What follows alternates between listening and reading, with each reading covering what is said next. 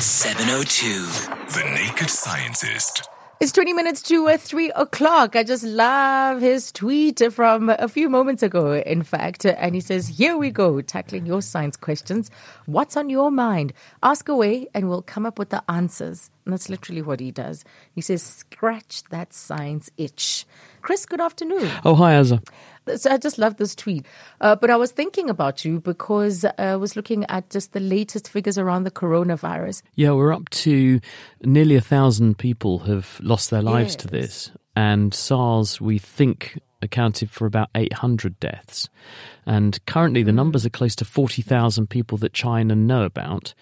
And they're keeping tabs on about 450,000 people who are contacts of cases they've diagnosed, because obviously one has to try to rein in a virus by by getting one step ahead, and you do that by stopping the people who have caught it from giving it to anybody else, and you do that by hmm. following up the contacts. So they're doing that.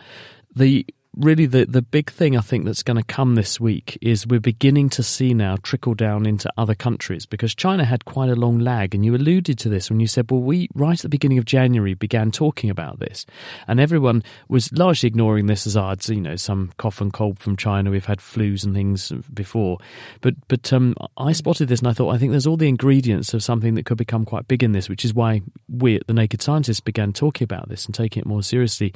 So, given that it does have this fairly long lag as uh, the virus smoulders in the population and then slowly begins to increase its penetration. I suspect we're going to see in the next couple of weeks more countries declaring more cases, especially as they go looking with testing now. I mean, here in Britain, we've gone from Yes. nothing to uh, nearly 10 people who've been diagnosed. Now, that's not very many, but the interesting thing for me was in one case, a big cluster of those people went on holiday, stayed in a ski chalet, and there was one person who'd been to Singapore, not even been to China, but they'd been to Singapore and picked this virus up in Singapore, came back, went to the ski resort.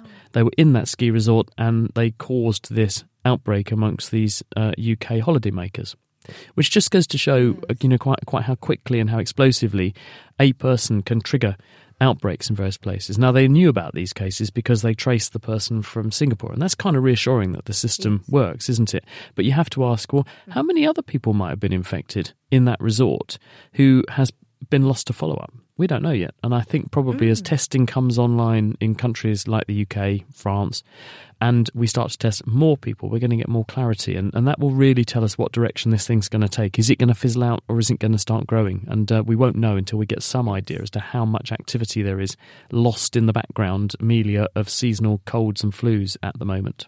And now there are reports that it could have come from the pangolin. And I remember distinctly a question that you answered to one of our listeners about what is it, zoo, zoonom, zoonomics? Zoonoses, When- yeah, when- uh, diseases that come from animals, yeah. yes. Mm, so that's the thinking at the moment around the pangolin. It's like revenge of the pangolin. Well, Chi- China's murdering murdering them by the thousand every year because they use their scales in various herbal remedies and other things, and so they are exploited in these markets. And it does look like, at the moment, based on the genetic analysis, because scientists have now found a coronavirus which is very similar to, well, I think, more than 99% similar to this one that's now circulating in people in pangolins.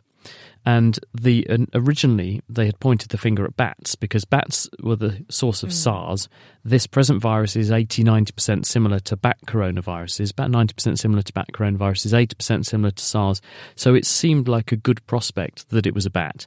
But the pangolin does appear to have the edge. So it may be a pangolin coronavirus, which could well have originally come from a bat, hence the close resemblance to bat coronaviruses. And it's mm. and it's very very likely that these animals being brought to market are leading to them having close contact with humans or perhaps some other intermediate species that then amplifies the virus up, makes makes the infectious dose really high because that other animal gets really ill. People then catch it, and then it goes into what we call market cycle, people and urban cycle. People begin to pass it round in clusters. Right. Well, that's my scientific itch scratched. Marjorie and Brakpan, uh, Chris is listening. Good afternoon. Hi, um, I just want to ask I've got a crystal cut glass vase, and when I wash it, it sparkles and there's all different colors and it's beautiful. But within half an hour, it's dull. It looks all milky and doesn't look like crystal at all. it's the same reason why if you make anything wet, it appears to be more shiny. What's happened with your nice vase is that as glass ages, and sometimes with cleaning and other forms of abuse, not that you'd abuse your glass, but you can end up with micro fracturing on the surface of the glass, where if you were to look with a very fine microscope, you'd see that there are little fissures or pits in the glass surface. What that has the effect of doing is that when light comes in, it instead of passing straight through the glass, which it would do if the surface was unblemished, the light sometimes interacts with one of these little cracks or pits and it bounces off. And when you scatter light back, you create a bloom effect. It's a bit like the reason snow looks brilliant white, but water that snow is made from is transparent. It's because ice is lots of little crystals, and when the same light shines on the crystals, some of it is scattered back at you. And because it scatters back all the different colours of the rainbow, it looks white. Your vase is scattering back refracting some of the light that's hitting it from these cracks and blemishes on the glass surface, and that's having the effect of making the surface look white and crazed. So, why does that disappear when you make it wet? The reason is that when you make the glass wet, water fills all the little cracks and blemishes, and then you've got no edge or obvious surface from which the light can scatter because it goes into the water and is then deflected down through the water. It's called refraction into the glass surface and straight through. And so much less of the light is scattered back at you, and as a result, it looks like a nice, pristine, smooth, shiny surface. But once the water's gone, you're back to that bloom again because the light gets scattered. It's the same reason, actually, that when paint is first put on the wall, it looks a darker colour, and as the paint dries, the wall looks lighter, or your hair looks darker when it's wet. It's the same science.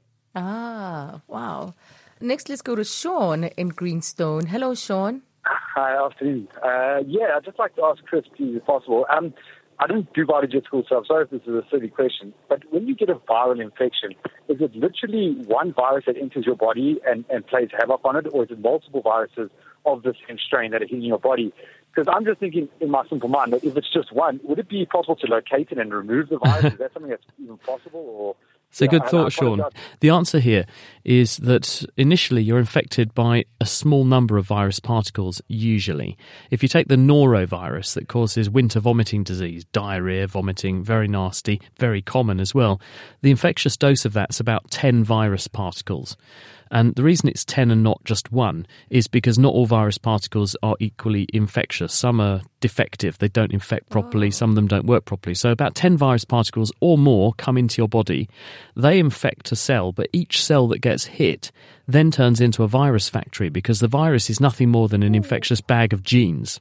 So, it hijacks a cell turns the cell into a virus factory, which then in turn churns out anything, depending on the virus type, between hundreds to thousands and possibly in some cases even millions of new virus particles come out of each infected cell. And they do two things. One, is that they then pounce on all the other cells nearby and infect those, so that you then have more rounds of viral growth. And that's why when you first get infected, you don't know you're infected because the odd cell being infected and making a few thousand viruses, that's not going to make any difference. But once you start to get large numbers of cells infected, producing large amounts of virus, you then produce a very large stimulus for your immune system, which comes racing in and starts attacking the virally infected cells and killing them and producing more inflammation. And that's what produces all the symptoms symptoms of feeling shivery, feeling like you've got a sore throat, runny nose, aching muscles, feeling very tired. The other thing that happens is that some of these viruses don't infect cells in uh, in their whereabouts. They leave the body in coughs and sneezes or via the routes, such as if you're having norovirus, and they go into the environment. And once they're in the environment, they can be breathed in, picked up, and therefore infect other individuals, and that's how the infection spreads. But no, it's an amplification process. A very small number of viruses goes in, very large numbers of viruses come out. And to, to give you a norovirus example, every milliliter of what leaves your body when you're being symptomatic, either upwards or downwards with norovirus, contains enough virus to infect the entire world population multiple times. Several rounds. Wow.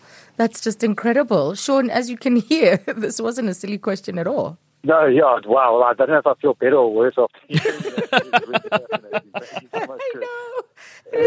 Especially with the Singapore example that Chris gave earlier. Yeah. So you're thinking, oh, they've been incubating or they've been built. Their strategy is to get in there and multiply themselves. And by the time you realize you're sick, it's like thousands of them, if not millions, and it's late. Wow, geez, yeah, that, that is really, and as far as I understand, the virus is nothing your body can actually do once those viruses have actually been produced in your body. Once it's in there, mm. Sean, the way that you tackle it is that you rely on a part of your immune system which are called CD8 T cells.